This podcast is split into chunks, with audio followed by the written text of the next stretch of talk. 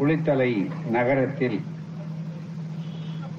ஒரு நீண்ட இடைவெளிக்கு பின்னாலே உங்களையெல்லாம் சந்திக்கக்கூடிய ஒரு அரிய வாய்ப்பினை ஏற்படுத்தியுள்ள கரூர் மாவட்ட திராவிடர் கழக தோழர்கள் குளித்தலை வட்டார நண்பர்கள் தோழமை கட்சியினர் மற்றும் சான்றோர்கள் ஆகிய இவர்கள் ஏற்படுத்தி தந்த இந்த சிறப்பான வாய்ப்பை பயன்படுத்த வேண்டும். காரணம் மிக நீண்ட இடைவெளிக்கு பின்னர் இங்கே வந்து உங்களை எல்லாம் சந்திக்கக்கூடிய ஒரு அருமையான வாய்ப்பினை இன்றைக்கு பெற்றிருக்கின்றேன்.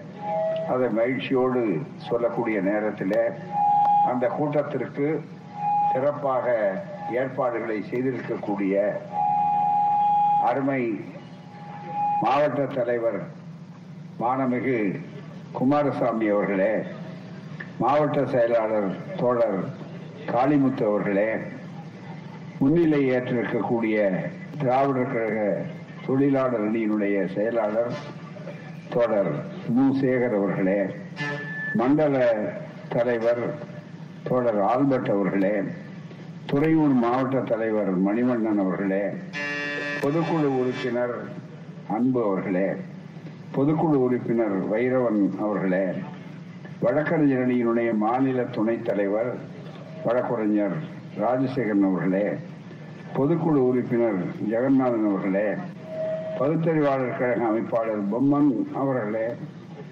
தொடக்க உரை ஆற்றிய முனைவர் அதிரடி அன்பழகன் அவர்களே மறைந்த நம்முடைய செல்லத்துறை அவர்களுடைய மகன் சந்தானகிருஷ்ணன் அவர்களே மனிதநேய மக்கள் கட்சியினுடைய பொறுப்பாளர் முகமது தியாகத் அலி அவர்களே மனிதநேய மக்கள் கட்சியை சார்ந்த தோழர் அயூப் கான் அவர்களே சாமானிய மக்கள் கட்சியினுடைய செயலாளர் தோழர் குணசேகரன் அவர்களே பஞ்சப்பட்டி ராஜலிங்கம் சாவித்திரி ஆகியோருடைய செல்வி தோழர் தென்மொழி தேன்மொழி அவர்களே விடுதலை வாசகர் வட்ட செயலாளரும் சிறந்த தமிழ்நாட்டினுடைய சிறந்த எழுத்துலகினுடைய ஒப்பற்ற ஒரு சிந்தனையாளர் சுயமரியாதை வீரர் சீரிய பகுத்தறிவாளர் முனைவர் கடவுர் மணிமாறன் அவர்களே ஆண்டிப்பாளையம் விடுதலை அவர்களே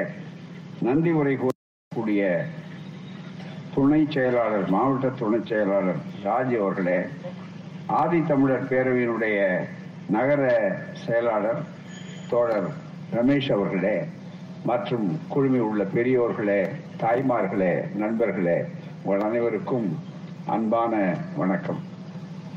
இந்த குளித்தலை நகருக்கு வந்து இங்கே உங்களையெல்லாம் பொது பொதுக்கூட்ட வாயிலாக சந்திப்பதற்கு ஒரு நீண்ட இடைவெளி ஏற்பட்டது.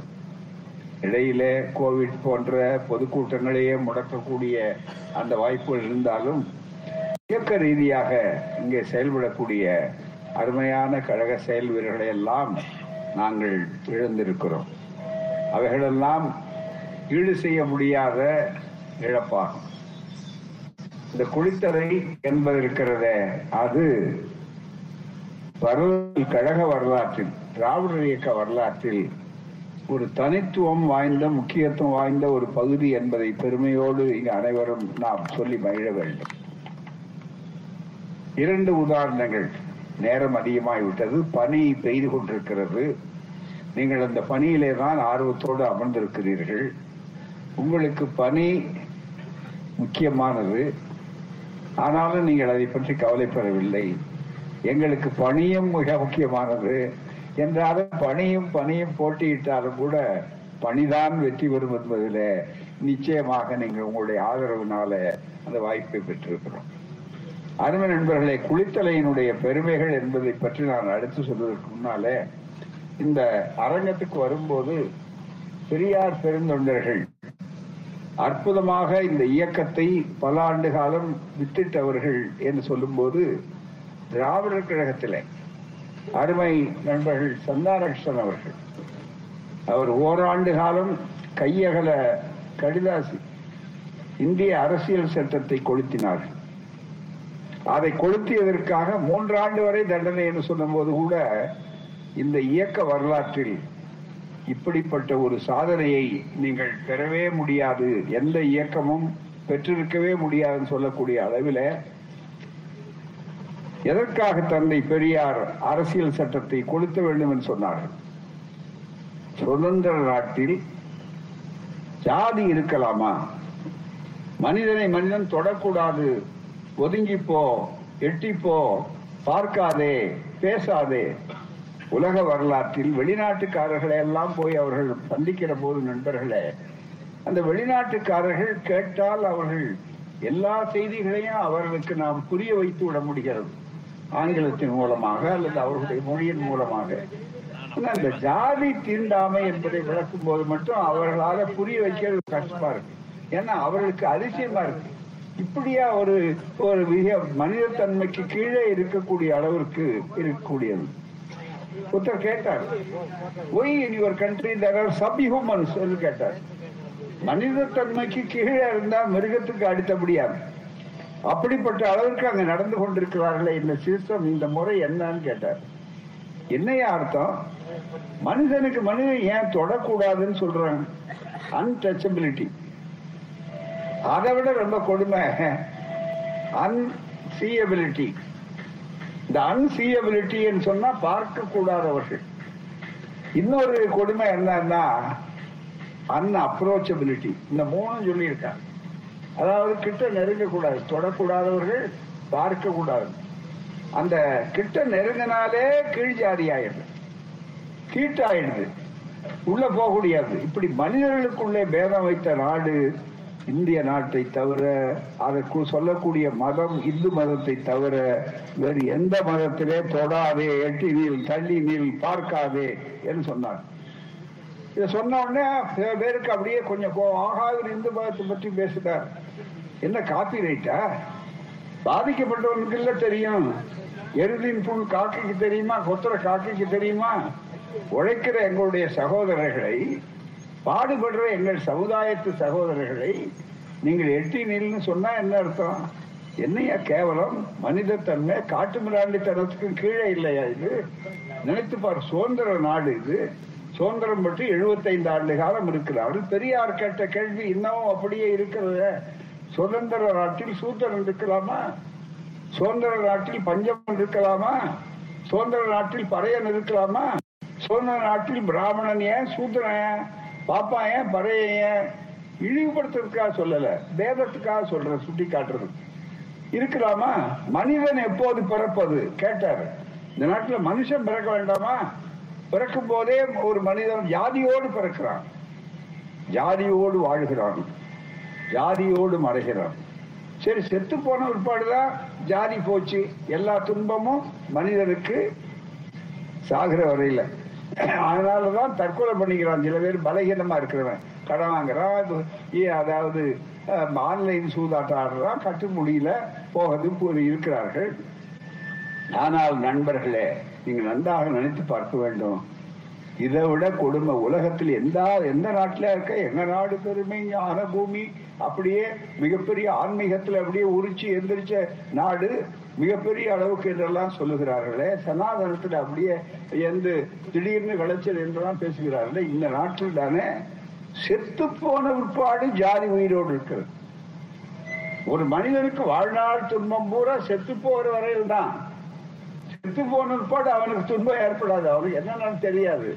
மற்றவர்களுக்கு வேண்டுமானா அவனுடைய இழப்பினால நமக்கு அந்த துன்பம் இருக்கும். கூறாமே. ஆனா செத்து போன பிற்பாடு இந்த பணம் போறதுக்கு முன்னால சபம் போறதுக்கு முன்னால ஜாதி போய் நிக்குதாங்க. என்ன இது உயர்ந்த ஜாதிக்காரன் சொல்லுறாரு. இது தாழ்ந்த ஜாதிக்காரன் சொல்லுறாரு. அதனாலதான் நாங்க கேட்கிறோம் சரி சுதந்திர நாட்டை கொண்டாடுறீங்கல்ல? சரி கொண்டாடலாம். எழுபத்தைந்து ஆண்டு கொண்டாடலாம். ஆனா சுதந்திர நாட்டுல நான் என்ன கேட்டேன் ஒரே நாடு ஒரே மொழி ஒரே கலாச்சாரம். எங்க கலாச்சாரம் என்ன? சமஸ்கிருத கலாச்சாரம் ஆரிய கலாச்சாரம். ஒரே நாடு வேற மாநிலங்களே இருக்கக்கூடாது. அவங்க கணக்குப்படி அவைகளெல்லாம் எடுத்துட்டு ஒரே ஆட்சி தான் இருக்கணும். கூட்டாட்சி கூட இருக்கக்கூடாது. பன்முகத்தன்மையே இருக்கக்கூடாது. பூராமே அதுக்கு பதிலா என்ன செய்யணும் என்று கேட்டா ஒரே மொழி ஒரே கலாச்சாரம் இந்து கலாச்சாரம் அதாவது ஆரிய கலாச்சாரம் சமஸ்கிருத கலாச்சாரம். ஒரே மொழி என்ன? சமஸ்கிருதம். இன்னைக்கு நேற்று கூட கன்னிமொழி பாராளுமன்றத்தில் ஒரு கேள்வி கேட்டிருக்கார். இன்னைக்கு காலையில அதை கேட்டார்கள். செய்தி வந்திருக்கிறது நேற்று வந்திருக்கிறது. மிகப்பெரிய அளவிற்கு இன்னைக்கு சமஸ்கிருதம் பேசுறதுக்கு ஆள் கிடையாது. எவ்வளவு பேர்? நூத்தி முப்பது கோடி ஜனத்தொகை. இந்த நூத்தி முப்பது கோடி ஜனத்தொகையில செத்த மொழின்னு பேர் வச்சிருக்கிற ஒரே மொழி சமஸ்கிருதம் தான். கல்யாண கருமாதிகளை தவிர அதையும் குறிப்பிட்டவங்களை தவிர யாரும் கிடையாது. எந்த பார்ப்பனர்கள் கூட சமஸ்கிருதத்தை உரையாடுறாங்களா? யாராவது சமஸ்கிருதத்தை பத்திரிக்கை நடக்கிறதா? அவருக்கு கூட தெரியாத என்னன்னு தெரியாத. யாரு? சமஸ்கிருத புரோகிதம் நடத்துறாரு பாருங்க. அவருக்கும் தெரியாது. அந்த மொழிக்கு அறுநூத்தி இதுக்கு முன்னால அறுநூத்தி இருபத்தி ஒன்பது கோடி ஒதுக்குறார் மோடி. செம்மொழி தமிழ் எம்மொழி தமிழ் என்பதற்கு. அதுவும் குளித்தலையில இலக்கிய வட்டாரங்கள் நிறைய உண்டு இந்த பகுதியிலெல்லாம். மறைந்தும் மறையாத நம்முடைய இளமுருகு பொற்செல்வி இப்படிப்பட்டவர்கள் ஏராளமா அந்த காரியத்தை செய்வார்கள் கூறாமை அப்படிப்பட்டவற்றால செம்மொழி தமிழ் மொழி யார் வந்தது? நம்முடைய கலைஞர் அரும்பாடுபட்டு தமிழுக்கு செம்மொழி அந்தஸ்து என்று சொல்லக்கூடிய தகுதியை உருவாக்கி கொடுத்தார். அந்த செம்மொழிக்கு எவ்வளவு? பத்தொன்பது கோடி. பதினோரு கோடி. நேற்று சமீபத்தில் ஒதுக்கி இருக்கிறத சொல்றார். பத்து மடங்கு கீழே. யார் பணம்? நம்முடைய வரி பணம். நாம பிச்சை கேட்கல. இந்த மொழி வளமான மொழி. உலகத்தில் இந்த அதிகமான ஏ- ஏ- பல நாடுகளில் அரசு மொழி. பக்கத்தில் இருக்கிற மலேசியாவில் ஆட்சி மொழி சிங்கப்பூர்ல ஆட்சி மொழி. மிகப்பெரிய அளவிற்கு. அப்படிப்பட்ட மொழியே சொந்த நாட்டில் நமக்கு தெரியாது. நூத்தி முப்பது கோடியில வெறும் ரெண்டாயிரத்தி இருநூத்தி இருபது பேர் பேசுறாங்கன்னு புள்ளி விவரம் கொடுத்திருக்கிறாங்க. கல்வி கொள்கையில புள்ளி விவரம் சமஸ்கிருதம். அது கூட உண்மை இல்லை. யாரும் பேசுறாங்க என்னென்ன பேசுறாங்கன்னு தெரியாது. ஏராளமான சமஸ்கிருத பல்கலைக்கழகம். வாங்க சமஸ்கிருதம் படிங்க சமஸ்கிருதம் படிங்க. இப்ப அதுக்கு முன்னாடி சமஸ்கிருதத்தை மேல் ஜாதிக்காரன் தானே படிக்கணும் அப்படின்னு வச்சிருந்தாங்க. அதனால தானே மந்திரம் சொல்றது தவிர வேற என்ன இருக்கும்? அந்த மந்திரம் சொல்றவருக்கு அவருக்கே தெரியாத ஒரு திருமணம் நடக்குது. அண்ணா அவர்கள் ஆரியமாயில கூட அந்த பகுதியை சுட்டி காட்டியிருக்காரு. தமிழ்நாட்டில் ஒரு திருமணம் நடக்குது. உங்களுக்கு எல்லாம் கேள்விப்பட்டிருப்பீங்க தமிழ் அறிஞர்கள் இருக்கிற பகுதி இருந்தது அதை பற்றி இலக்கியத்துல எல்லாரும் இருக்கக்கூடிய அளவிற்கு இருக்கக்கூடிய பகுதிகளை சொல்றேன்? அதுல தமிழுக்காக சொல்லும்போது ஒரு திருமணத்துல எதிர்த்தாவில வைதிக திருமணம் பார்ப்பனர் புரோகிதர் வந்து நடத்துற திருமணம் எல்லாரும் நீங்க உட்கார்ந்து இருக்கிற மாதிரி சோமசுந்தர பாரதியாருக்கு வேண்டிய குடும்பம் அது. நாவலர் சோமசுந்தர பாரதியாருக்கு. அவர் உட்கார்ந்து இருக்காருங்க உட்கார்ந்து. மிக முக்கியமா. அவர் பொறுத்து பொறுத்து பார்த்தாரு. ஒரு சின்ன பையன் ஒரு இளைஞன் தான் அவர் மகன் சொல்லிக்கிட்டே இருக்காரு. அடுத்த சாதி முன்னாடி இவரும் கொஞ்சம் சோமசுந்தர பாரதியார் திடீர்னு எந்திரிச்சு அந்த மண்டல ஜெல்ல பார்க்கன சிறுவர் இழுத்து போட்டு அவர் குழுமி குழுமி ஆடிட்டு ஓங்கி உடனே எல்லாருக்கும் அதிர்ச்சி. யாருக்குமே அதிர்ச்சி அடிக்கணும்? மட்டும் அவங்க கூப்பிட்டுருக்காங்க. அதனால பண்ணா எல்லாருக்கும் கோபம் இருந்தது உடனே சோமசுந்தர பாரதியார் மேடைக்கு போனார். அப்ப அந்த ஒலிபெருக்கு எடுத்து சொன்னாரு நான் வந்து நீங்க இப்படி நடந்துகிட்டாங்க ஆய் ஊயின்னு எல்லாரும் நீங்க என்ன அந்த கோபத்தை கட்டுப்படுத்த முடியாத அளவுக்கு நான் அவரை வேண்டிய அளவு என்ன அவசியம் வந்தது என்று கேட்டா நீங்களே ஆச்சரியப்படுங்க நீங்களே கோவத்தோட கோவப்படுவீங்கன்னார் சொல்ற எல்லாம் அவளோட எதிர்பார்த்தாங்க. இதுவரையில இந்த சிறுவர் இந்த மந்திரம் சொன்னார்ல சமஸ்கிருதத்துல இது கருமாதி மந்திரம் ஐயா இது கல்யாணம் கருமாதி மந்திரத்தை சொல்லிட்டு இருக்கான். இந்த மந்திரத்தை சொல்லவே தெரியாம எனக்கு சமஸ்கிருதம் தெரியும். அதனால உங்களுக்கு சமஸ்கிருதம் தெரியாது. அதனால உடனே ஐயோ அப்படியா உடனே அவன் இருப்பவன் ஆசைப்பட்டான் அந்த புரோகிதர் சொன்னார் அந்த இளைஞனு ஐயா கோவிச்சுக்க நீங்க என் மேல ஒண்ணும்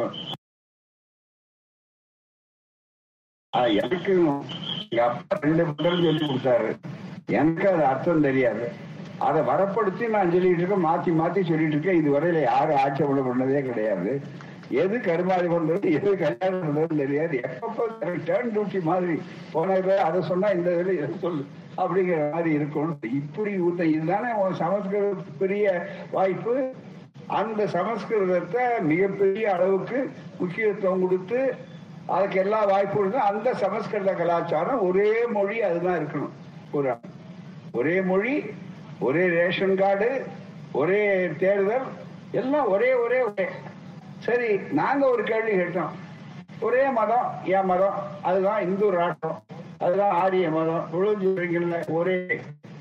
ஒரே ஒரே மோடி அவங்க காது கேட்கணும் நாங்க கேட்கிற கேள்விக்கு நாங்க மாலை எடுத்துட்டு வந்து போடுறோம் உங்களுக்கு இடத்துல. ஒரே ஜாதி ஒரே சுடுகாடு. சொல்ல வேண்டாமா? சரி காமன் சிவில் கோட் பொது சட்டம் அப்படிங்கிறீங்க. பொது சட்டத்தை கொண்டு வர வச்சுக்கிற பொது சுடுகாடு வேண்டாமா? இல்லையா செத்த விற்பாடு கூட அப்புறம் என்ன? ஜாதி வாழணும். வருணாசிரம தர்மம். அதுதான் மனு தர்ம சாஸ்திர நண்பர்களே. நினைத்து பாருங்கள். என்னுடைய பேச்சு ரொம்ப நேரம் இருக்காதுங்கிறதுக்காக தான் என்னுடைய புத்தகங்கள் தந்தை பெரியார் காலத்தில் போடுறோம் புத்தகங்கள். நினைத்து பார்க்கணும் அந்த மாதிரி ஜாதியை இன்னமும் வாழ வைத்துக் கொண்டிருக்கிறார். எவ்வளவு நாம காட்டு மிராண்டுகளா இருந்தா தொடாதே பார்க்காதுன்னு சொல்றது. நாய நாயை எடுத்து பூனை குட்டியை எடுத்து நக்கிறார் தடவுறான். மேல வச்சுக்கிறான். ஆனா உழைக்கிற என்னுடைய சகோதரன் ஆறு அறிவு பெற்றவன் அவனுடைய உழைப்பு இல்லாவிட்டால் நீ சோத்தில கை வைக்க முடியாத. சேற்றில பாடுபட்டிருக்க சகோதரன் இன்னமும் அவன் தொடக்கூடாத ஜாதியா இந்த வருணாசிரம புத்தி இதை கேட்பதற்கு எங்களை தவிர நாளை உண்டாக்குறார்கள் அதற்குத்தான்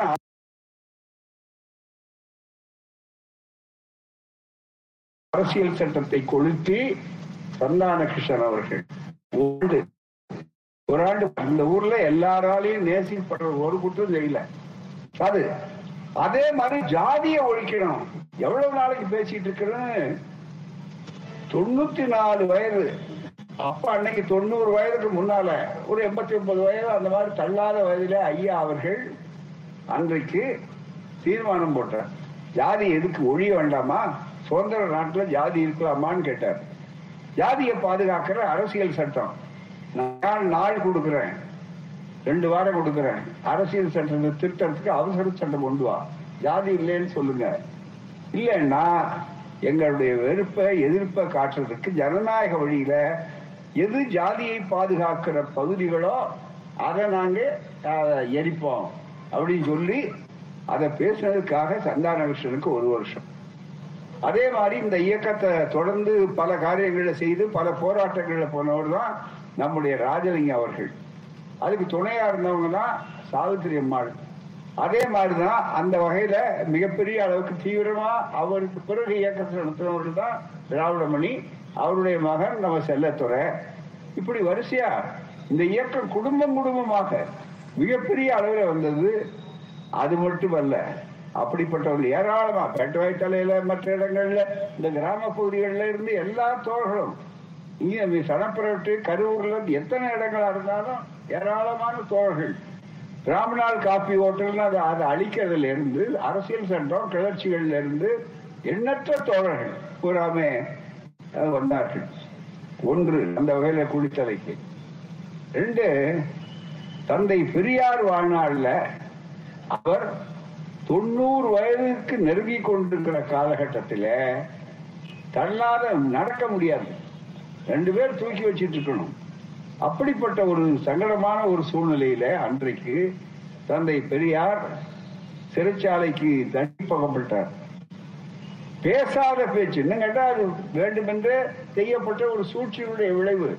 அவர் பேச்சை திருத்தி இப்படி பேசுனதா சொன்னாங்க. அவர் அதை எதிர்த்து வாதாட மாட்டார். எந்த வழக்குலையும். வக்கீலும் வைக்க மாட்டார். சிறைச்சாலையா நான் வழக்க நானே என்னுடைய அறிக்கை இதுதான் இளைஞர்கள் தெரிந்து கொள்ளணும் தந்தை பெரியாரை பற்றி. சிறைச்சாலை இன்னும் எவ்வளவு அதிகமான தண்டனை கொடுக்க முடியுமோ கொடுங்க நான் போறேன் அப்படின்னு சொல்லக்கூடியவர். அவர் மேல வழக்கு போடணும்னு அந்த அன்றைக்கு இருந்த ஒன்றிய அரசு மத்திய அரசு திட்டமிட்டு மாநில அரசுக்கு உத்தரவு போட்டு மூணு இடங்கள்ல ஜாதி ஒழிப்பு பத்தி பேசுறார் பெரியார். வேற எதுக்கும் இல்ல சமூக விரோதம் இல்ல. பெரியார் வந்து எங்கேயாவது சட்டம் ஒழுங்கு உருவாக்கி இருக்காரா வன்முறை உருவாக்கி இருக்காரா காந்தியார் சுட்டுக் கொல்லப்பட்டது நாத்துராம் கோட்சே என்ற மராத்தி பார்ப்பான் என்று எல்லாரும் முஸ்லிம்கள் கிளப்பி விட்டாங்க. அது இல்லைன்னு ஐயா தான் ஓமந்தூரார் சொல்லி வானொலியில சொல்லி தமிழ்நாட்டை அமைதி பூங்காவாக்கினார் மராத்தில எல்லாம் பார்ப்பனர்களுடைய வாழுகின்ற இடத்துல கலவரங்கள் தமிழ்நாட்டில் ஒரு பார்ப்பனருக்கு கூட ஒரு ஆபத்து இல்லாத அளவுக்கு பாதுகாத்தது யார் என்றால் தந்தை பெரியார் என்பதை மறந்து விடக்கூடாது ஏன்னா நாங்கள் வன்முறைக்காரர்கள் அல்ல. நாங்கள் ஆயுதம் ஏற்கக்கூடியவர்கள் அல்ல. அறிவாயுதத்தை மட்டுமே ஏற்கக்கூடிய இயக்கத்தவர்கள் எங்களுடைய இயக்கத்தவர்கள். அதன் காரணமா ஐயா பேசுறார் கூட்டத்துல. ஜாதி ஒளியிலன்னா என்ன எப்படி பொறுத்து கொண்டிருக்க முடியும்னு ஆத்திரத்தோட கோபத்தோட எப்ப அவர் ஆரம்பிச்சாரு? காங்கிரஸ் இருக்கும்போது நூற்றி ஆயிரத்தி தொள்ளாயிரத்தி இருபத்தி நாலுல ஆரம்பித்தார். அப்படிப்பட்ட ஒரு சூழ்நிலையில குளித்தலையில பேசுறாரு. தண்டனை என்று கொடுத்து திருச்சியில செஷன்ஸ் கோர்ட்ல மூணு ஆறு மாசம் ஒன்றரை வருஷம் தண்டனை. ஆனா கன்கரண்ட் என்று சொல்லி மூன்று ஏழு காலத்துல ஒன்றுமே அனுபவிக்கிறதுனால ஆறு மாதம் சொன்னாங்க. அந்த காலகட்டத்தில் தான் ஐயா அரசியல் சட்ட எதிர்ப்புன்னு சொன்னார். ஆகவே பெரியாரை தண்டித்து சிறைச்சாலையில ஆறு மாதம் சிறைச்சாலையை வைத்த இடம் அது காரணமாக உங்க குளித்தலை ஏன்னா குளித்தலைக்கு இயக்க திராவிட வரலாற்றுல. அதே மாதிரி இன்னொரு மிக முக்கியமானது முத்தமிழறிஞர் கலைஞர் முதல் முதலாக தன்னுடைய அரசியல் வாழ்வில சட்டமன்றத்தில் அண்ணா அவர்களால் நிறுத்தப்பட்டது குளித்தலை. இது மட்டுமல்ல. அந்த அவ்வளவு அவ்வளவு முக்கியத்துவம் வாய்ந்தது குளித்தலை. தோழர் முத்துகிருஷ்ணன் போன்றவர்கள். ஏராளமா இந்த தோழர்கள் எனக்கு தெரியும். திமுகவா திகாவாங்கிறது முக்கியமல்ல. இளமுருகு பொற்செல்வி அப்படின்னு சொல்லக்கூடிய அளவுக்கு. இதுவரையில யாருமே மிகப்பெரிய அளவு கணவன் பேர் முன்னால வச்சு பொற்செல்வி இருக்குது ரெண்டையும் இணைக்காம போடக்கூடிய அளவுக்கு யாரும் இருக்க மாட்டாங்க. வார வாரம் நடத்துவாருங்க. மிக முக்கியமா கூட்டம். அதனால்தான் கடவுள் மணிமாறன் மற்ற மாதிரி ஏராளமான புலவர்கள் மற்றவர்கள் எல்லாரும் இப்படி இருக்கக்கூடிய இடம். இந்த இடத்துல இன்றைக்கு இந்த திராவிட மாடல் ஆட்சியை பற்றி இங்க விளக்கி சொல்ல வந்திருக்கிறோம்னா நீண்ட இடைவெளிக்கு பின்னால இந்த ஆட்சி இல்லைன்னா இன்னைக்கு நம்ம நிலைமை என்ன? நீங்க நினைச்சு பாருங்க. மக்கள் நீங்கள் தீர்ப்பு கொடுத்தீங்க. ஒன்றரை வருஷத்துக்கு முன்னால எனக்கு முன்னால பேசின அன்பழகன் அவர்கள் தெளிவா சொன்னாரு. ரெண்டு மூணு கேள்விகள் கேட்கிற நேரம் இல்ல. சமூக நீதினா என்னங்கிறத விளக்கி சொன்னாங்க. பேசுற தோழர்கள் கூட்ட நிகழ்ச்சி தோழர் சொன்னாங்க. அனைவருக்கும் அனைத்தும் ஒரே வார்த்தையில பதில் சொன்னார். பெரியாருடைய வார்த்தைகள் அது. சமூக நீதினா அனைவருக்கும் அனைத்தும். எல்லாருக்கும் எல்லாம். இந்த அனைவருக்கும் பார்ப்பனர்களும் சேர்ந்ததுதான். என்ன ஒரே வித்தியாசம்? ஏன் பின்ன அவங்க எதிர்க்கல? ஏன் ஆத்திரப்படுறாங்க? இந்த ஆட்சியை ஒழிக்கணும்ன்றதுக்காக காவிகளை தேடுறாங்க அவங்க கூட்டு சேர்றாங்க எதுக்காக சேர்றாங்க நூற்றுக்கு நூறு அவங்க ஏகபோகமா அனுபவிச்சுட்டு இருந்தாங்க. இப்ப அதானி அனுபவிக்கிறாரு பாருங்க. மிக முக்கியமா. வேற யாருக்கும் போகக்கூடாது. எல்லாமே எங்களுக்கு தான் அப்படின்னு வச்சிருக்காங்க இது மாதிரி உத்தியோகத்துறையில கல்வித்துறையை அவங்களே வச்சுக்கிட்டு இருந்தாங்க. அப்ப என்ன சொன்னாரு? நீங்க மட்டும் படிக்காதீங்க. மற்றவங்களுக்கும் கதவை தரங்க ஐயோ அது தாக்க இருக்கணும். வேதத்தை யாராலும் கேட்கக்கூடாது. கேட்டா காதலி ஈர்த்த காட்சி ஊத்தணும். அது சனாதன தர்மத்துக்கு விரோதம். அதுதான் மிக முக்கியம். இதுல இருக்க ஆதாரம். புத்தகத்தை வாங்கி பாருங்க. நாங்க வியாபாரம் பண்றதுக்கு கொண்டு வரலையே. நாங்க பேசுறதுக்கு என்ன ஆதாரம் இருக்குன்னு சொல்றதுக்காக தானே கொண்டு வந்திருக்கிறோம். தோழர் நினைக்கணும். இளைஞர்கள் சிந்திக்கணும். மான வாழ்வு மனிதனுக்கு என்ன ஒரு எவ்வளவு மான உணர்ச்சிங்கிறது வேண்டாமா? அதை மறுத்து போனதா அந்த சமுதாயத்தை ஆக்கி வைத்து விட்டார்களே சனாதன பேரால நிலையில. எவ்வளவு உங்களுக்கு நெருக்கமான நண்பரா இருந்தாலும் ரொம்ப ரொம்ப நெருக்கமான நண்பர்களா இருப்பாங்க. அவர் மகளுக்கு திருமணம் நடக்கும் வீட்டுல. திடீர்னு அவர் திருமணத்துக்கு போகாம உட்கார்ந்து இருப்பார் நம்ம ஆட்கள்ல பல பேர். ஏன்னா அவரு பலருக்கும் கொடுத்துட்டு நெருக்கமா இருக்கிறவரை மறந்துடுறது உண்டு சில நேரங்கள்ல. இது இயல்பா நடக்கிறது தான் அவர் என்ன தூரமா யார் யார் கொடுக்கணும் பட்டியல் போட்டிருப்பாங்க இல்ல இவர் பக்கத்திலே இருக்கிறவங்க இவர் பட்டியல் இருக்காது விட்டு போவாங்க. ஆனா நம்ம ஆள் என்ன சொல்றாங்க? என்னங்க நீங்க அந்த திருமணம் நடக்குது ரொம்ப நெருங்கு போகலையான்னு கேட்டா என்னங்க எனக்கு மான ரோஷம் இல்லையா? எனக்கு அழைப்பு வரலீங்களே? ஒரு இவ்வளவு பலகாலம் படகிட ஒரு நண்பருக்கு மானத்தை பத்தி அவ்வளவு கவலைப்படுறீங்க. எங்கோ இருந்து வந்தவன் இங்க வந்து நம்ம எல்லாம் சூத்திரர்கள். சூத்திரர்கள்னா பாப்பானுக்கு வைப்பாட்டி மக்கள் என்று சொல்லுகிறார்கள. இத இருக்க? இது அவமானத்தில் சுதந்திர நாடு வந்து இன்னும் மாற்றி போச்சா? இன்றைக்கு இருக்கிற அம்பேத்கர் செய்த அரசியல் சட்டத்தை மாத்திட்டு முழுக்க முழுக்க மனு தர்மமே இதுதானே. ஆட்சி சட்டமாக அரசியல் சட்டத்துக்கு பதிலாக வரணும்னு இன்னைக்கு பேசிக் கொண்டிருக்கிறார்கள். அதுதானே பாஜக. அதுதானே ஆர்எஸ்எஸ் அதுக்கு பேர் தானே சனாதனங்கிற முத்திரை. இதையெல்லாம் தட்டி கேட்பதற்கு தான் இந்த கூட்டம். அதுக்குதான் எங்களுடைய பயணம். எங்களுடைய வாழ்வு முடிந்த உடனே சொன்னாங்க. தொண்ணூறு வயதுல வந்தாங்க. தொண்ணூறு வயதுல எந்த வயதா இருந்தான்னு நம்ம நாட்டுல வேற யாரும் செய்யாத வேலையை நான் செய்கிறேன்னு தந்தை பெரியார் சொன்னாரு. நான் பெரியார் தொண்டன். அந்த பணியை செய்யக்கூடிய அளவுல நாம் இருந்து கொண்டிருக்கிறோம். நினைத்து பாருங்கள் தோழர்களே ஆகவே தான் உங்களுக்காக எங்களுக்காக அல்ல. உங்கள் பிள்ளைகளுக்காக படிக்க வேண்டாமா? ஒரு தேசிய கல்விக் கொள்கைன்னு சொல்லி அதுல சமூக நீதிக்கே இடம் இல்லை சொல்லட்டும் யாராவது. அதான் நல்ல வாய்ப்பா திராவிடர் ஆட்சி திராவிட மாடல் ஆட்சி இன்றைக்கு ஒப்பற்ற முதல்வராக இந்தியாவுடைய முதல்வர்களில் முதல்வராக இருக்கிற முத்துவேல் கருணாநிதி ஸ்டாலின் அவருடைய ஆட்சி இருக்கிற காரணத்தால் தான் அது உள்ள நுழையாம தடுத்து வச்சிருக்காரு. குலக்கல்வி திட்டம்னு கொண்டு வந்தார ராஜகோபாலாச்சாரியார். பல பேருக்கு தெரியாத தந்தை பெரியார் தானே கடுமையா எழுத்தாரு. எழுத்ததுனாலதான் இந்த குலக்கல்வி திட்டத்தை ஒழிக்க முடிஞ்சது. நல்ல வாய்ப்பா அவர் பதவிக்கு விட்டு போகிற நேரத்தில் காமராஜர் பச்சை தமிழர் கல்வி காமராஜர் வந்ததுனால இன்னைக்கு அவர் இந்த குலக்கல்வி திட்டத்தை ஒழிச்சது. என்ன செய்யணும்? அவன் ஜாதி தொழிலா அவன் செய்யணும். வெளுக்கிற ஒரு புள்ள வெளுக்க கத்துக்கணும். குளிக்க ம- மரம் எடுக்கிற ஒரு புள்ள மலம் எடுக்கணும் சிறைக்கிற ஒரு புள்ள சிறைக்கணும் அப்படின்னு வச்சான் சரி. அப்படியானா உன் ஜாதி தொழில் குல தர்மப்படி நடத்தணும்னா பாப்பா என்ன பண்ணணும்? மந்திரம் தானே சொல்லிட்டு போகணும் கருமாதி மந்திரம் தானே சொல்லணும். அதுதானே கா- காந்தி கேட்டாரு. வேதம் ஓதுதல் வேதியர் கழகு. நீங்க எல்லாம் வேதம் ஓதுற ஆளுக்கு உனக்கு எதுக்கியா? நீ மெடிக்கல் காலேஜில் இடம்னு கேட்டாரு. காந்தி அதோட தீர்ந்தார். கேட்டதுனால. இது தோழர்களை நினைத்து பாருங்க. இந்த மாதிரி ஒரு சமுதாயத்துல அனைவருக்கும் அனைத்தும் சொல்லக்கூடிய ஒரு ஆட்சி. ஏற்றாவை பத்தி இல்லையே எதை பத்தி இல்லையே நம்ம மக்களுக்கு. இன்னைக்கு இந்த ஆட்சி இல்லைன்னா நம்ம பெண்கள் படிக்க முடியுமா? பெண் உரிமைக்கு புதிய கல்விக் கொள்கை என்பதுல தேசிய கல்விக் கொள்கை என்பதுல இட சமூக நீதிக்கு இடம் கிடையாது இடஒதுக்கீட்டை பத்தி இப்ப எத்தனை பிரச்சனை எழுதியிருக்காங்க? மிகப்பெரிய அளவுக்கு. மே- ஒரு வாய்ப்புல பெண் கல்வி. பெண் கல்விக்கு முக்கியத்துவமே இல்லையே.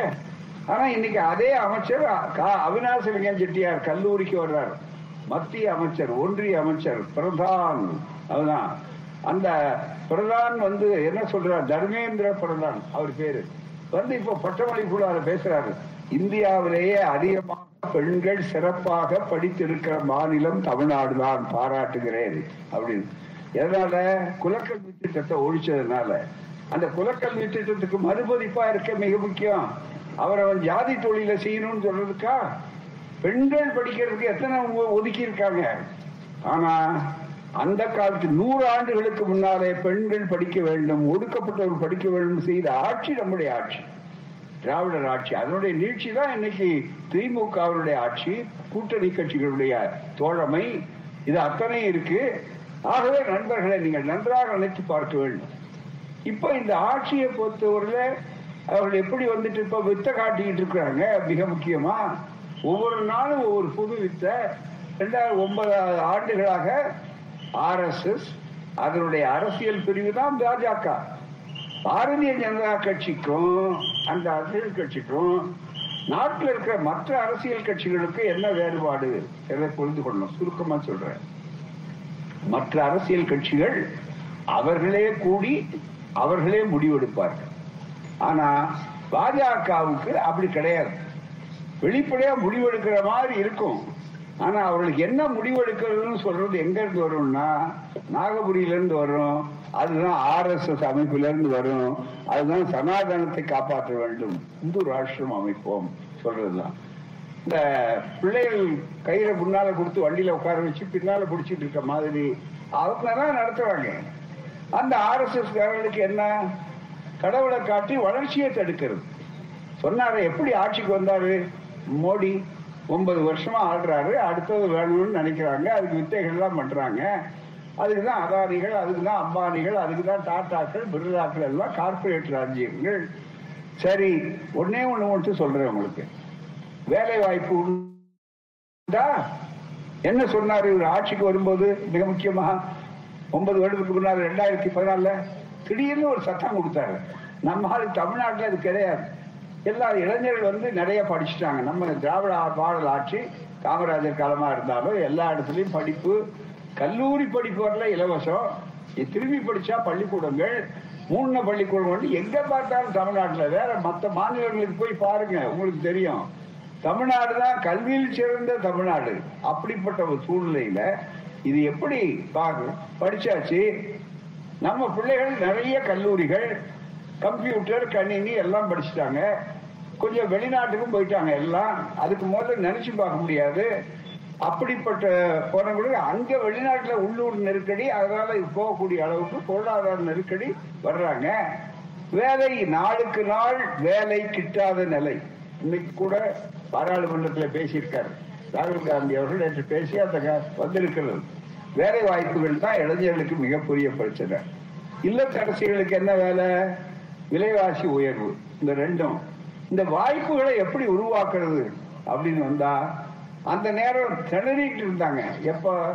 ரெண்டாயிரத்தி பதினாலுலயே. அப்போ ஒருத்தர் சொன்னார் வந்து என்னன்னா குஜராத் பாடலுங்க.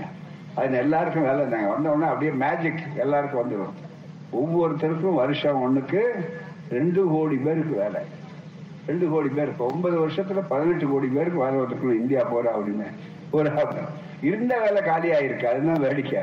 புது வேலை வரல. இருந்த வேலையிலேயே பல பேர் இல்லாம இருக்கான் அதே மாதிரி இன்னொன்னு சொன்னாரு. ரெண்டு கோடி மட்டும் இல்ல. பதினஞ்சு லட்சம் ரூபா ஒவ்வொருத்தருக்கும் அங்க வந்து பொத்துன்னு உங்க வங்கி கணக்குல வந்து விழுது.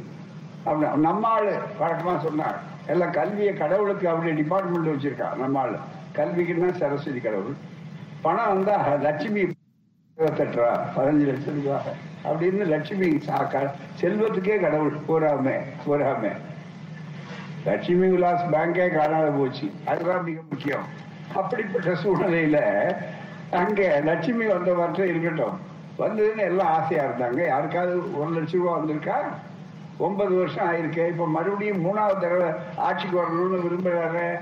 என்ன செய்யறாரு வேலை வாய்ப்பு உங்களால முடியாது. வேலை வாய்ப்பை நாங்க கொடுக்கிறோம். அப்படின்னு காட்டிய பெருமை இந்த தொகுதியில இருந்து தேர்ந்தெடுக்கப்பட்ட நம்முடைய ஒப்பற்ற முத்தமிழறிஞர் கலைஞர் உழைச்சார் அதுதான் சேது சமுத்திர கால்வாய் திட்டம். ஒரு பெரிய திட்டம். அந்த திட்டத்துக்கு பணம் எங்க போறதுன்னு கேட்டாங்க. நூத்தி ஐம்பது வருஷமா இருக்க திட்டம் ஆரம்பிச்சாங்க. அண்ணா எழுச்சி நாள் கொண்டாடின திட்டம். இலங்கையை சுற்றி கொண்டு கப்பல்கள் போனா எரிபொருள் அதிகம் செலவு. நேரம் அதிகம் அதிகம். அதே மாதிரி அங்க கொண்டு வந்து வெளிநாட்டுக்காரன் இந்தியாவை தாக்கணும்னா அமெரிக்க ஏழாம் படை செவன்த் பிளீட் உட்கார வைக்கிறான் இதுக்கெல்லாம் பாதுகாப்பு கவசம் மாதிரி இருக்கும். சேது சமுதிர கால்வாய் திட்டம் வந்தா அப்படின்னு நினைச்சுக்கிட்டு அங்க ஏற்பாடு பண்ணி எல்லாம் பண்ணி முடிச்சு அதுக்கு ரெண்டாயிரத்தி அஞ்சுல இந்த புத்தகங்கள் மூணு புத்தகம் இருக்கு. நீங்க வாங்கி பார்க்கலாம். இதுக்கு சேது சமுதிர திட்டம் ஒரு விளக்கம். டிஆர் பாலு. சேது சமுதிர கால்வாய் திட்டம். ராமானு ராமாயணம் பற்றிய கலைஞரின் எழுத்துக்கள் பேச்சுக்கள். சின்ன புத்தகம். அதே மாதிரி நாங்க எழுந்து சேது சமுதிர திட்டம் ராமன் பாலம் கேள்வி பதில். இவ்வளவும் இதுல இருக்கு. சுருக்கமா உங்களுக்கு சொல்ற நேரம் இல்லாதனால அந்த பாலத்தை கட்டியிருந்தா உடனே சொன்னாங்க. சுத்த வேண்டி இல்லை. கப்பல்கள் நமக்கு வரும். வருவாய் பூரா தென் தமிழ்நாடு மட்டும் இல்ல தமிழ்நாடு தென்கிழக்காசியா வரையில மிகப்பெரிய அளவுக்கு செல்வம் கொழிக்கும். வேலை வாய்ப்புகள் லட்சக்கணக்கான அளவுக்கு இளைஞர்களுக்கு கிடைக்கும் என்று சொல்லி அதை ஐக்கிய முற்போக்கு கூட்டணியிலே திராவிட முன்னேற்ற கழகம் இடம்பெற்ற உடனே கலைஞர் அவர்கள் மன்மோகன் சிங் பிரதமர் இடத்துல வலியுறுத்தி சோனியா காந்தி அம்மையார் இடத்துல வலியுறுத்தி அந்த திட்டத்தை வலியுறுத்த வேண்டும். தமிழ்நாடு மட்டுமல்ல அது பயனாளி இந்தியா வெளியிட்டு அதை தாண்டி தென்கிழக்கு ஆசியா வரைக்கும் போகும் என்று சொல்லி காரண காரியங்களை ஒப்புக்கொண்டார். நிதி வேணுமே? என்ன செய்யுது? ரெண்டாயிரம் கோடிக்கு மேல அப்படின்னாரு. நிதிக்கும் வழி சொன்னார். யார்? T R Baalu. Sethusamudram corporation எல்லாம் அந்த புத்தகத்துல இருக்கு. நீங்க வாங்கி பாருங்க. சேது சமுத்திர கார்பரேஷன் என்று நிதி கார்பரேஷன் உண்டாக்கி அதுக்கு நிதியை உருவாக்கி எல்லாம் வச்சு வேகமா மதுரையில துவக்க நடத்தி சுருக்கமா சொல்றேன். எல்லாம் ரெண்டாயிரத்தி ஐந்துல மிகப்பெரிய அளவிற்கு அந்த வாய்ப்புகளை உருவாக்கக்கூடிய அளவிற்கு தேதியோட இதுல எடுத்து சொல்றோம். நீங்க எவ்வளவு நினைச்சு பாருங்க. சேது சமுத்திர கால்வாய் திட்டத்துக்கு அவர்கள் உருவானது நூத்தி ஐம்பது ஆண்டு காலமாக நடத்த முடியாத ஒரு திட்டத்தை மிகப்பெரிய அளவிற்கு மூன்று ஆண்டுகளுக்குள் நிறைவிட உறுதி செய்திருக்கிறோம் என்று சொல்லி அவர்களுக்கு அந்த வாய்ப்பை உருவாக்கி காட்டினார்கள். ரெண்டாயிரத்தி ஐந்துல இருந்து அந்த தொடக்கம் நடத்தினாங்க மிக முக்கியமா. மிகப்பெரிய அளவுக்கு. எல்லாம் நடந்து போச்சு. வேகமா. கப்பல் பயணங்கள். கடைகள்லாம் எல்லாம் கலக்குறாங்க. இரவு பகல் பாராம வேலை செய்யறாங்க கலைஞர் விடாம கப்பல் துறை அமைச்சராகவே வே- இருக்கணும்னு அந்த துறையை கேட்டு வாங்குறாங்க. தமிழ்நாட்டினுடைய அமைச்சர் இருந்தாதான் இந்த வாய்ப்புகள் இருக்கணும் அப்படின்னு அவங்களும் அனுப்பிச்சு கொடுத்தாங்க. எல்லாம் முடிய போகுதுங்க. இருபத்தி மூணு கிலோமீட்டர் தான் பாக்கி. அடுத்தது ரெண்டாயிரத்தி எட்டு இது. அது நடந்த போது. ரெண்டாயிரத்தி ஒன்பதுல அடுத்த மாசம் அடுத்த ஆண்டு தேர்தல் வர்ற மாதிரி இருபத்தி நாலுல தேர்தல் வர மாதிரி அப்ப ரெண்டாயிரத்தி ஒன்பதுல பொது தேர்தல் வர்றது. உடனே மூன்று பார்ப்பன செஞ்சு திமுகவுக்கு குறிப்பாக கலைஞருக்கு அல்லது காங்கிரசுக்கு மிகப்பெரிய அளவுக்கு மன்மோகன் சிங்குக்கு கூட்டணிக்கு பெருமை வந்துடக்கூடாது. அதை தடுக்கணும் எப்படியாவது. என்ன செய்யறதுன்னு யோசனை பண்ணா இங்க வெட்டிக்கிட்டே வந்து ஆழப்படுத்திட்டு வந்தாங்க. இப்ப சுண்ணாம்பு பாறைகள் பவள பாறைகள் இருந்தது. அந்த பாறைகள் தென்பட்ட உடனே அதை வெட்டணும்னு வந்தாங்க. உடனே அங்க யாரோ திடீர்னு ஒருத்தர் கிளப்பி விட்டான். நம்ம ஊர்ல இருந்து திடீர்னு கடவுள் வர்றாங்க பாருங்க. அது மாதிரி வந்த உடனே அங்க இருந்து வர்றாங்க அப்படின்னு. நம்மளால எதை வேணாலும் நம்புவான். இது வேற ஒண்ணும் இல்லைங்க. இப்போ இன்னைக்கு சாயந்தரம் நேரத்துக்காக ஒரு செய்தி வந்திருக்கு. என்னன்னா ஒரு குழந்தை பிறந்தது. குழந்தை பிறந்த உடனே "ஆ, நான் வந்துட்டேன்னு பேசிச்சான். பிறந்த குழந்தை வந்துட்டேன்னு பேசினாங்க உடனே எல்லாரும் நம்ம ஏயா எந்த காலத்துல வாழ்றோம்? இந்த நாடு அதை நம்புறான்னு சொன்னா அந்த வதந்தியை பரப்புறான்னு சொன்னா இன்னும் நம்ம அறிவுல எவ்வளவு முன்னேறணும்னு நினைக்க வேண்டாமா? எல்லார் கையிலயும் செல்லு இருக்கு. செல்லை யார் கண்டுபிடிச்சான் முப்பத்தி மூணு கோடி தேவர்கள் ரிஷிகளை கண்டுபிடிச்சாங்க. செல்ல கண்டுபிடிச்சோம் அவன். தட்டுறது இவன். நம்ம ஆளு. அதனால நீங்க நினைச்சு பார்க்க வேண்டாமா? அறிவுபூர்வமா இதை போய் அவர் நான் வந்துட்டேன்னு சொன்ன உடனே அது உடனே எல்லாரும் போயிட்டா வந்துச்சா வந்துச்சா குழந்தை பேசி அப்படின்னா.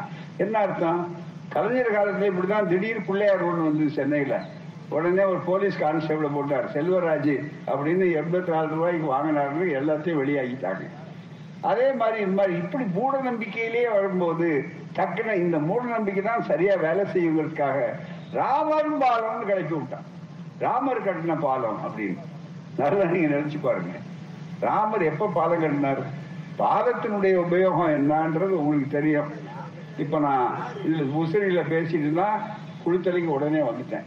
இத பத்தி சொல்லும்போது உங்களுக்கு சொல்லணும்னா இந்த புத்தகத்துல ஒரு தகவல் இருக்கு. ரொம்ப அருமையா. ஏன்னா இது ரொம்ப நாளைக்கு மேல ஐம்பத்தி ஏழாவது நின்னார். பூரா அந்த சொல்ல முதல் முறையில.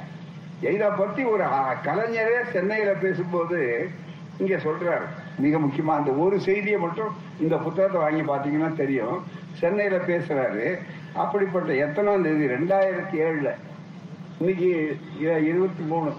இந்த இடைவெளியில இதனால பல பேருக்கு இளைஞர்களுக்கே கூட இந்த வரலாறு தெரியாது. இதுல இருக்கிற பகுதியை மட்டும் இந்த ஊரை பற்றி பேசுறார் தன்னுடைய தொகுதியை பற்றி பேசுறார். அந்த செய்தியை மட்டும் சொல்றேன் பாருங்க கேட்டார்.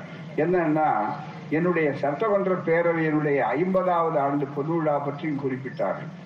ஐம்பது ஆண்டுகளுக்கு முன் முன்பு நான் சட்டப்பேரவை தேர்தலுக்கென்று முதன் முதலில் அண்ணா அவர்களால் ஆணையிடப்பட்டு நின்ற தொகுதி குளித்தலை தொகுதி. அண்ணா சொல்றார் குளித்தலை தொகுதி. அங்கே நான் சென்று போட்டியிடப் போகிறேன். ஆதரவு தாரீர் என்று வாக்காளர் பெருமக்களை கேட்டபோது இந்த ஊர்ல வந்து ஓட்டு கேட்கிறார்.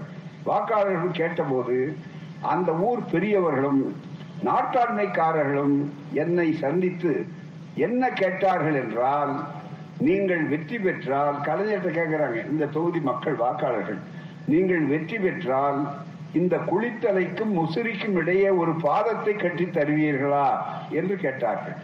காரணம் குளித்தலைக்கும் முசிறிக்கும் இடையே காவிரி ஆறு பெருக்கெடுத்து ஓடிக்கொண்டிருக்கின்றது. குளித்தலையிலிருந்து முசிறிக்கு செல்ல வேண்டுமானால் குளித்தலையிலிருந்து திருச்சிக்கு சென்று பிறகு திருச்சியிலிருந்து முசிறிக்கு செல்ல வேண்டும். அதற்கு ஏறத்தாழ அறுபத்தி ஐந்து கிலோமீட்டர் தூரம் செல்ல வேண்டும். இங்கிருந்து போய் யூ மாதிரி வரணும். நாங்களே இங்க வந்து பேசிட்டு ஐயா அவர்களோட மற்றது ரயில பிடிக்கணும்னா குளித்தலைக்கு போய் பரிசல்ல போய் அதுக்கப்புறம் திருச்சி போய் தான் போயிருக்கோம். எல்லாரும் நீங்க க- இதுக்கு போகணும் முசிறிக்கு போகணும் முசிறில இருக்க அங்க வரணும்னா ஆத்தங்கரையில காவிரி ஆத்து பரிசல்ல தான் போயிருப்பீங்க. உங்களுக்கு நல்லா தெரியும். இப்ப யாரும் பரிசல் தேடுறது இல்லை இப்ப எல்லாம் பாலத்துல தான் வர்ற அதை பத்தி சொல்றாரு ஒரு பாலத்தை கட்டித்தருவீர்களா என்று கேட்டார்.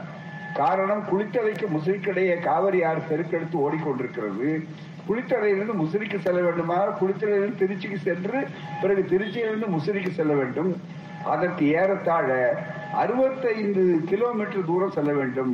அதனால்தான் அவர்கள் கேட்டார்கள் இப்போது நாங்கள் எதிரே ஒரு மைல் தூரத்தில் இருக்க முசிறிக்கு செல்ல குளித்தலையில் உள்ள மக்கள் அறுபத்தைந்து கிலோமீட்டர் சுற்றி கொண்டு போக வேண்டியிருக்கிறது. இடையே பாலம் கட்டிவிட்டால் ஒரு கிலோமீட்டர் தூரத்தில் ஆற்றை கடந்து நாங்கள் சில நிமிடங்களில் முசிறியை அடைவோம். முசிறிக்கும் குளித்தலைக்கும் இடையே அப்படிப்பட்ட தொடர்பு எளிதில் ஏற்படுமானால் முசிறி சந்தைக்கு நாங்கள் செல்லவும். அங்கே கிடைக்கின்ற பொருள்களை குளித்தலைக்கு கொண்டு வரவும். அதே போல் குளித்தலையிலே உள்ள பொருள்களை முசிறி சந்தைக்கு கொண்டு சென்று விற்பனை செய்யவும். அதன் காரணமாக எங்கள் வாழ்வு வளம் பெறும். முசிறியிலே உள்ள மக்களின் வாழ்வு வளம் பெறும். நான் சொன்னேன் அப்போது. அப்ப கூட இவர் எப்படி வாக்குறுதி ரெண்டு கோடி கொடுக்கறாங்க? பதினஞ்சு லட்சம் ரூபாய் வாக்குறுதி மாதிரி இல்ல. இவர் எவ்வளவு பொறுப்போட சொல்றாரு. அதுதான் திராவிட மாடலுடைய அந்த ஆட்சி. அது சொல்றாரு பாருங்க. இதை கேக்குறாங்க வாக்காளர்கள் இந்த தொகுதியில. அந்த ஆண்டுகள் முன்னால. நான் சொன்னேன். இப்போது நான் வந்திருக்கிறேன். நீங்கள் என்னை சட்டமன்ற உறுப்பினராக ஆக்கினால் குளித்தலை மக்கள் இந்த ஊர் மக்கள். ஆக்கினால் உடனே பாலத்தை அத்தனை கோடி ரூபாய் செலவழித்து கட்ட முடியும் எத்தனை கோடி செலவழி அத்தனை கோடி ரூபாய் செலவழித்து கட்ட முடியுமோ முடியாதோ. ஆனால் படிப்படியாக நாங்கள் வெற்றி பெற்று எங்கள் கட்சி ஒரு காலத்தில் ஆட்சிக்கு வருமையானால் இந்த பாலத்தை உடனடியாக கட்டித் தருவேன் என்று நான் ஆயிரத்தி தொள்ளாயிரத்தி ஐம்பத்தி ஏழில் சொன்னேன். சொன்னதை செய்வது செய்வதை சொல்வது இதுதாங்க திராவிட மாடல் ஆட்சி. அதுக்கு அடையாளம் சொன்னேன். அடுத்தது கேளுங்க. ஆனால் ஏப்பா சும்மா ஒரே இடத்துல வைங்க. ஆயிரத்தி தொள்ளாயிரத்தி ஐம்பத்தி ஏழில் ஆனால் ஆயிரத்தி தொள்ளாயிரத்தி ஐம்பத்தி ஏழில் திமுக ஆட்சிக்கு வரவில்லை. ஆயிரத்தி தொள்ளாயிரத்தி அறுபத்தி ஏழில் தான் திமுக கழகம் அண்ணா தலைமையில் ஆட்சிக்கு வந்தது. அண்ணா மறைந்த பிற்பாடு ஆயிரத்தி தொள்ளாயிரத்தி அறுபத்தி ஒன்பதில் தான் நான் முதலமைச்சராக ஆனேன். முதல் வேலையாக குளித்தலைக்கும் முசிறிக்கும் இடையே அந்த பாலத்தை கட்டி கொடுத்த தந்தேன். இப்போது அங்கே நடைபெறுகிற போக்குவரத்தை காணுகிறேன். நானே அந்த பாலத்தின் வழியாக பல முறை பயணம் செய்திருக்கிறேன். மக்கள் எவ்வளவோ பரவசத்தில் இருக்கிறார்கள். வாணிபம் இன்றைக்கு எந்த அளவிற்கு அங்கே வளர்ந்திருக்கிறது வளம் எப்படி கொடிக்கிறது என்பதை எல்லாம் காணுகிறேன். அது மட்டும் இல்ல இதுல இன்னொரு வேடிக்கை என்னன்னா இவர் வந்து இந்த திட்டத்தை போட்டு ஆரம்பிச்சிட்டார். ஆட்சி அது உள்ள உடனே எம்ஜிஆர் ஆட்சி வருது. அவரும் அதை செஞ்சு முடிக்கிறார். திராவிட ஆட்சியில் அதுக்கா இந்த அரசியல் காழ்ப்புனையினால பாலம் நின்று நின்று இன்னைக்கு மாதிரி அவங்க ராமனை தேடல. இன்னொருத்தர் லட்சுமணனை தேடல. உடனே முடிக்குது. மறுபடியும் இவர்கள் வந்துடுறாங்க. மிகப்பெரிய அளவுக்கு அந்த வாய்ப்புகள் வருது. அப்ப திறந்து வைக்கிறது யாரு? ரெண்டு பேரும் சேர்ந்தது இந்த பாலம். அப்ப வரும்போது கடைசியில என்ன வேடிக்கை நடக்குதுன்னா அவர்கிட்ட முதலமைச்சர் தரப்பார் சொன்னார். எம்ஜிஆர் என்ன பண்ணாரு? இந்த பட்டினதெல்லாம் மற்றவங்க தான் அவருக்கு தெரியும். இது முழுக்க தானே கட்டல. இருக்கு கலைஞர் தான் அடிப்படையானதுன்னு. அவர் நினைச்ச உடனே சொன்னார் நான் திறக்கிறதா நல்ல அவரு மனசாட்சியத்தில் இருக்க ஒரு பொண்ணு. நான் இல்ல. இந்த பிச்சைமுத்து மேஸ்திரி இருக்காரு. அவரு தான் இதுல ரொம்ப பாடுபட்டவரு. அதனால கட்டின மேஸ்திரியே திறப்பாருன்னு சொல்லி அதுதான் திராவிட மாடல்ல மேஸ்திரி இருந்தாங்க பாலம் நாங்க அப்ப பெரியார் நூற்றாண்டு வந்தது. உடனே நாங்க எம்ஜிஆர் அவர்களுக்கு கொடுத்ததுல இந்த குளித்தலை இவ்வளவு பெரிய பாலத்துல பெரியார் பாலம்னு பேர் வைங்க. கலைஞரும் நீங்க எல்லாரும் சேர்ந்ததுலன்னு சொன்ன உடனே அதை ஏற்று பெரியார் பாலம்னு வச்சார். இது இந்த பெரிய வரலாறு. இதையும் சேது சமுதிர கால்வாய் திட்டத்துல எப்படி நடந்துக்கிறாங்கன்னு திராவிட மாடலும் மற்ற மாடல் எப்படிங்கிறதுக்கு இது நல்ல உதாரணம். இப்போ அதே தான் இந்த நாங்க கேட்கலாம் நேற்று கூட சொன்னேன் என்னன்னா எம்ஜிஆர் என்ன சொன்னாரு? பாலத்தை கட்டுறது காரணமானவர் மேஸ்திரி அவர் திறந்து வைக்கிறதா நியாயம்னார். அதுதாங்க அனைத்து சாதியினர் அர்ச்சகர். வேற ஒண்ணுமே இல்லை. கோயிலை கட்டுறதுக்கு மணிதான் கொடுக்கறதுக்கு என்ன வேகமா நிலவிட்டவன் நம்மாள் செதுக்கிறவன் நம்மாளு மணியை கொண்டு வந்து மாட்டினவன் நம்மாளு சிலையை செதுக்கினவையும் உள்ள வச்சது நம்மாளு கடைசியில ஒரு சின்ன மணி எடுத்துக்கிட்டு டக்கு டக்குன்னு நீங்க லேசா ஆடிட்டு வருது நம்மள்கிட்ட கையில கொடுத்துட்டா அவன் வேர்க்க விறுவிறுக்க முதலியார் செட்டியார் எல்லாரும் அங்க அடிச்சிட்டு இருக்கிறாங்க. அது கூட ரொம்ப சௌரியமா வேர்க்காத சின்ன மணியை மட்டும் ஆட்டிக்கிட்டு உள்ள போயிட்டான் நேரம் செவ்வாய் கிரகத்துக்கு மனிதன் போறான். ஆனா கர்ப்ப கிரகத்துக்கு போக முடியல. நீங்க பாஜக அம்மையார் ஒரு அம்மையார் ஒரு பொய்சான தகவல் சொல்றாங்க. திடீர்னு நம்ம சேகர் பாபு என்ன பண்ணிட்டாருன்னா கருவறைக்குள்ள போயிட்டாரு. தீட்டு ஆயிடுச்சு. ரொம்ப மிக முக்கியமா. என்னையா தீட்டு? அடிகளார் கேட்டார். குன்றக்குடி அடிகளார். ஆதி திராவிட அவர் பேர் சொன்னார் வேடிக்கை ஆதி திராவிட அமாவாசை உள்ள போனா அவர் உள்ள போனதுனால கடவுள் செத்து போயிட்டார் தீட்டாயிட்டாருன்னா கடவுளுக்கு சக்தி அதிகமா ஆதி திராவிட அமாவாசைக்கு சக்தி அதிகமான்னு கேட்டார். மிக முக்கியமா. பார்ப்போம். நினைத்து பார்க்க வேண்டாமா? ஆகவே நண்பர்களை பொறுத்தவரையில் இந்த திராவிட இயக்கம் இல்லைன்னா பகுத்தறிவு இல்லை. பகுத்தறிவு வளர்ச்சிக்கு வாய்ப்பு இல்லை. கேள்வி கேட்டு சிந்திக்க வைக்க மக்கள். அது மட்டுமல்ல இந்த இயக்கம் இருக்கிறதுனால தான் நண்பர்களே வளர்ச்சி. இன்றைக்கு இவ்வளவு பெரிய திட்டத்தை ராமர் பாலம்னு சொல்லி அங்க நிறுத்திவிட்டாங்க. எப்ப? இருபத்தி மூணு கிலோமீட்டர் முடிச்சிருந்தா லட்சக்கணக்கான பேருக்கு வேலை வாய்ப்பு. அதை சொல்லி நாங்க விடாம அது போய் சொன்னோம். அதை தாங்க அது சென்னையில கூட்டம். நாங்க எல்லாரும் கலைஞர் நாங்க எல்லாம் சேர்ந்தா பேசுறோம். அந்த பேச்சு தான் இது. பூராமே ராம கேட்டார். ராமன் பாலம் கட்டினா ராமன் பாலம் கட்டினான்னு சொல்றியா ராமர் என்ன என்ஜினியரா ராமர் எந்த கல்லூரியில இன்ஜினியரிங் காலேஜில் படிச்சாருன்னு கேட்டா நியாயமான கேள்வி. அது வந்து கிண்டலா கேள்வி இல்ல. இன்ஜினியர் தாங்க பாலம் கட்ட முடியும். நீங்களும் நானும் கா- கட்ட முடியாத. அதுதாங்க மிக முக்கியம். அது சொன்னாரு உடனே. உடனே வடநாட்டுல உத்தரப்பிரதேசத்துல அங்க இருக்க சாமியார்கள்லாம் ஏன்னா இவ தென்னாட்டுல அவன் எதை சொன்னாலும் பெரிய ராஜாக்கள் மாதிரி இருப்பாங்க. ராஜாக்கள்லாம் காலை விட்டு இருப்பான் உடனே அவரு ஆஹா யார் இந்த கருணாநிதி? அவர் தலையை சீவுவேன். அப்படின்னு வேகமா அறிக்கை விட்டாரு. இதெல்லாம் பழசு. அதுக்கு மற்றவங்களா இருந்தா உடனே ஆஹா சீவிப்பார் ஒன்னால என்ன ஆக முடியும்னு சவால் விட்டு நம்ம ஆளுகள் கலைஞர் ரொம்ப அமைதியா? ஏன்னா ஈரோட்டு குருகுலத்துல படிச்சவங்க எல்லாரும். அது தெரியவா தெரியும். ரொம்ப அமைதியா?